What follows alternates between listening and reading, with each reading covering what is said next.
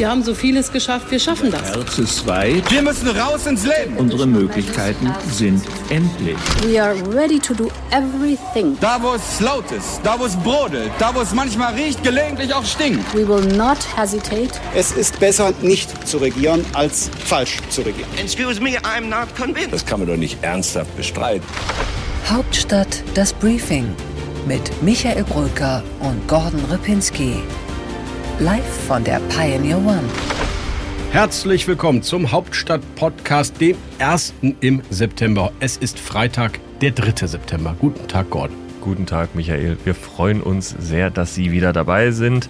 Und äh, ja, ich würde sagen, wir können offiziell sagen, die Frontrunner-Position im Bundestagswahlkampf hat sich geändert. Der neue Frontrunner ist offiziell Olaf Scholz. Ich glaube, das lässt sich jetzt nicht mehr negieren. Und jetzt ist die Frage, ob Armin Laschet es noch drehen kann. Wir haben uns das Triell natürlich in Adlershof live angeschaut vor Ort und äh, man hat schon gesehen, das fand ich ganz interessant, es war eine große mediale Aufmerksamkeit auf Armin Laschet, als er dann in diesen Raum kam. Verhältnismäßig wenig bei Olaf Scholz.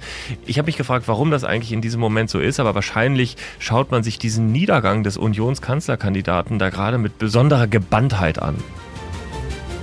Ich habe es wirklich ein bisschen anders erlebt, Gordon, weil ich wirklich zufällig in dem Pulk bei Armin Laschet stand und auch noch äh, die Sorge hatte, dass jetzt die Kameras auffangen, wie ich da stehe und als offizieller Unterstützer von Armin Laschet gelte, was ich natürlich mit Bausch und Bogen von mir weisen würde, wie du weißt. Natürlich. Jedenfalls stand ich wirklich zufällig in der Gruppe und die war euphorisch. Gordon, die war Serap Güler, ähm, Volker Bouffier hat ihn umarmt. Was sollen sie auch sonst sein? Ne, ich sag nur, aber auch Armin Laschet war gut gelaunt. Der hatte das Gefühl, das war ein guter Auftritt von mir. Ich bin wieder da. Okay, also aber die Aufgabe, das muss man jetzt aber auch mal sagen, die Aufgabe der Unterstützer, die da sind, äh, die ist, dass man euphorisch ist, egal wie es der Kandidat gemacht hat. Äh, ich fand äh, Annette Wiedmann-Mautz, äh, Thomas Strobel, also diese ganzen Top-Leute, die die Union da aufgefahren hat, um Armin Laschet zu unterstützen, wirkten zwischenzeitlich ein bisschen weggetreten. Äh, aber gut, ich war bei Olaf Scholz. Die äh, Stimmung war dort eher ruhig freudig. Das fand ich auch ganz interessant. Das ist ja eine Grundspannung, die da drin ist. Da ist dann Saskia Esken auch da gewesen, hat äh, Olaf Scholz gratuliert. Das ist immer noch so ein Bild, äh, das passt noch nicht so richtig zusammen. Ne? Nee, und Aber da fehlte mir dann auch die Umarmung zwischen den beiden. Die habe ich nicht gesehen. Ja, du standst ja auch bei Armin Laschet, deswegen siehst du ja auch so das eine oder andere. Lieber nicht, Gordon, wie du passiert. weißt, ich saß sogar während des Triels in der SPD-Delegation neben so wichtigen, von dir ja auch äh, geschätzten Sozialdemokraten wie Stefan Weil und Franziska Giffey mittendrin im Taifun. Es war aber auch nicht so, als würden da ständig Jubelsprünge dieser Sozialdemokraten ja. zu sehen sein. Denn im Auge des Orkans ist es ruhig, lieber Michael. Ach ja, stimmt. Okay, aber du wolltest doch eigentlich mir die wichtigen aktuellen Zahlen nennen, warum du wirklich davon ausgehst, dass Olaf Scholz jetzt Kanzler wird. Ja, wir haben interessante neue Umfragen. Der Deutschland-Trend, der neue, sieht plus sieben bei der SPD, minus sieben bei der Union. Äh, aus einem klaren Vorsprung für die Union, für Armin Laschet damit auch, wird jetzt ein klarer Vorsprung für Olaf Scholz, fünf Prozentpunkte vorne. Ähnlich sieht es bei Kantar aus, ähnlich sieht es auch schon bei Insa aus. Also nicht nur so, dass sich die Führung verfestigt, sondern eben auch nochmal die Tendenz. Und ich habe auch das Gefühl, da ist auch noch Potenzial für Scholz, eben noch mehr äh, Punkte gut zu machen in den nächsten Wochen. Ich glaube, so einen Wechsel haben wir auch noch nie erlebt. Das ist beim Deutschland-Trend historisch, dass einer um mehr als 5% steigt, während der andere um mehr als 5% absinkt. Das ist äh, sinnflutartig, die Verluste für die Union. Aber man muss natürlich auch sagen, heute ist ja der Tag, wo sich alles dreht. Armin Laschet hat die Strategie gemacht, die er eigentlich am Anfang in seinem Wahlkampfteam zumindest nicht wollte. Alle anderen müssen mich jetzt retten. Er stellt nacheinander Mitglieder seines Teams vor. Und äh, diese feine Ironie, die man da raushören könnte bei Michael Brunner, Was? Wie die bitte? zeigt, die zeigt, wie tief eigentlich die Union da gefallen ist im Moment. Man muss es schon sagen, das ist natürlich äh, wirklich sowas wie die letzte Patrone, die Armin Laschet da zündet, eben zu äh, schauen, dass äh, möglichst nicht mehr so auf ihn geguckt wird, sondern auf andere. Ja, Gordon, die letzte Patrone, das finde ich jetzt gerade bei Peter Neumann wirklich nicht den richtigen Begriff. Der ist immerhin Antiterror-Experte, ein renommierter Forscher am King's College in London, einer der Externen, der ihn jetzt beraten soll beim Thema innere Sicherheit. Ich finde eine kluge, eine spannende Personalie. Und natürlich Silvia Brea, CDU-Vizin, ähm, Landwirtschaftsexpertin, Bildungsexpertin, Familienexpertin, eine robuste, handfeste, spannende Persönlichkeit, aber ich gebe zu, sehr unbekannt noch in Deutschland, obwohl sie ja äh, Laschet Stellvertreterin. Es ist aber immerhin zwei Persönlichkeiten jenseits von Armin Laschet, die man sich mal genauer angucken darf. Eine Sache verstehe ich nicht. Er setzt auf äh, Kreativität, auf Leute von außen. Das finde ich ist erstmal grundsätzlich ein guter Ansatz. Ich glaube, bei Armin Laschet im Moment müsste es eigentlich darum gehen, die Stammwähler zu mobilisieren, die er eben verliert im Moment entweder ans Nichtwählerlager oder an die FDP. So fühlt es sich zumindest an, äh, weil die eben unzufrieden sind. Ich glaube nicht, dass Armin Laschet auch nur einen grünen Wähler oder eine SPD-Wählerin wieder zu sich ziehen kann mit äh, einer kreativen jungen Frau, sag ich jetzt mal, äh, sondern ich glaube, er müsste wirklich diesen Wirtschaftsflügel, den konservativen Flügel der Union ansprechen. Das tut er aus meiner Sicht nicht genug. Ja, Gordon, ich muss dir teilweise recht geben. Zunächst mal zur Ehrenrettung. Äh, junge, kreative Frau Silvia Breer ist eigentlich Kernklientel der CDU, wenn ich das mal in Erinnerung rufen darf. Sie ist Kandidatin und Abgeordnete von Kloppenburg-Fechter. Das ist der Bundestagswahlkreis in Deutschland mit den meisten Erststimmen für die CDU 2017 gewesen, mit deutlich über 50 Prozent, römisch-katholisch. Sie war lange Geschäftsführerin des Kreisland-Volkverbands in Fechter. Das ist eigentlich Kernklientel, auch wenn sie mit ihrer ähm, Punkerfrisur und, und auch ihrer Art zu sprechen eigentlich ein bisschen anders daherkommt. Ich glaube, das ist eine gute äh, Frau aus der Mitte der CDU, aber du hast recht, er müsste eigentlich die Themen jetzt nach vorne stellen. Innere Sicherheit, Wirtschaftspolitik, Finanzpolitik, bei der die CDU ja eigentlich die Kompetenzwerte hat. Äh, hätte, muss man sagen. Ne? Innere Sicherheit haben sie sie auch nicht wirklich mehr. Du kannst einen Herbert Reul, so gut er seine Arbeit in Nordrhein-Westfalen auch erledigt, jetzt nicht ins Kompetenzteam stellen und Joachim Herrmann auch nicht. Und ansonsten äh, sind die Innenminister äh, entweder durch Affären gestolpert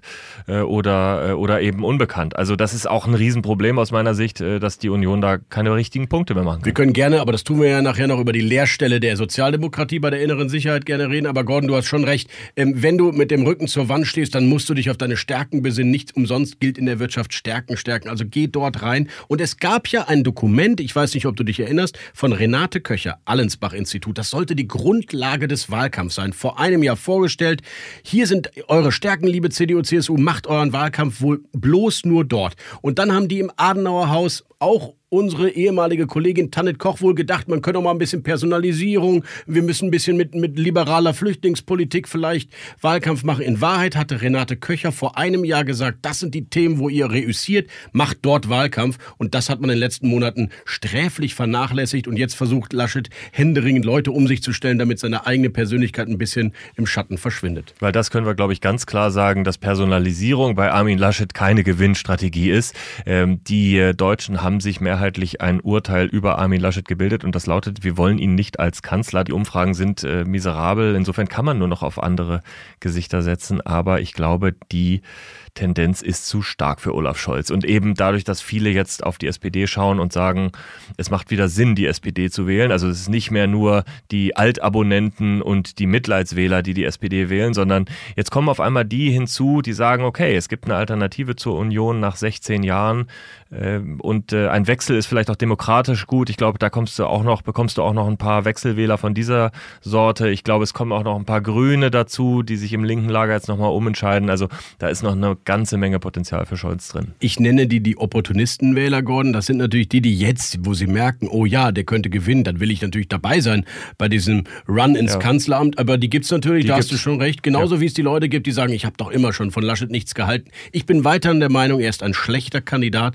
aber er wäre ein sehr guter Kanzler, gerade in diesen Zeiten. Ich finde es immer noch faszinierend, wie unbeliebt dieser Mann ist, obwohl er doch eigentlich bei denen, die ihn in Nordrhein-Westfalen lange beobachtet haben, gut kennen, ähm, wirklich gut ankommt. Sowohl als Persönlichkeit, als Mensch, als auch als Politiker. Aber das ist Schnee von gestern, du hast recht. Es ist wahrscheinlich zu spät für die Trendwende.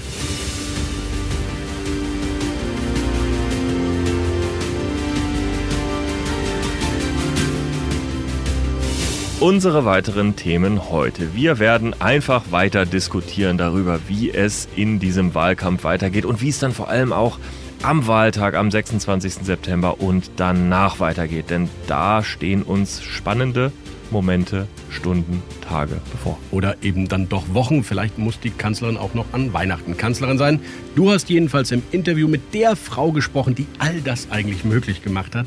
Manche spötteln zwar über sie, aber in Wahrheit ist sie natürlich die Kanzlermacherin SPD-Chefin Saskia Esken. Bei What's Left schaue ich auf einen umstrittenen Vorschlag des baden-württembergischen grünen Finanzministers Daniel Bayas. Bei What's Right kümmern wir uns um ein sehr ernstes Thema, nämlich die häusliche Gewalt, die in der Pandemie angestiegen ist. Und was dazu der CDU-Innenminister in Brandenburg, Herr Stübgen, vorschlägt. Und bei What's Next gucken wir auf das nächste Triell, denn das steht auch wieder an. Die öffentlich-rechtlichen sind dran und es gibt ein paar interessante Veränderungen.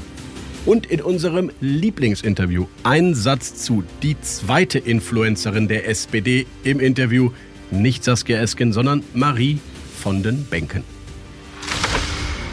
Wir würden uns sehr freuen, wenn Sie, obwohl wir jetzt hier Halt machen, trotzdem weiter bei uns bleiben und Pionier werden. Seien Sie also mit dabei, kommen Sie an Bord unter join.thepioneer.de und haben Sie Zugang zu allem, was wir hier so machen, zu Qualitätsjournalismus, zu Journalismus, den wir werbefrei finanzieren wollen, wofür wir aber Ihre Unterstützung brauchen.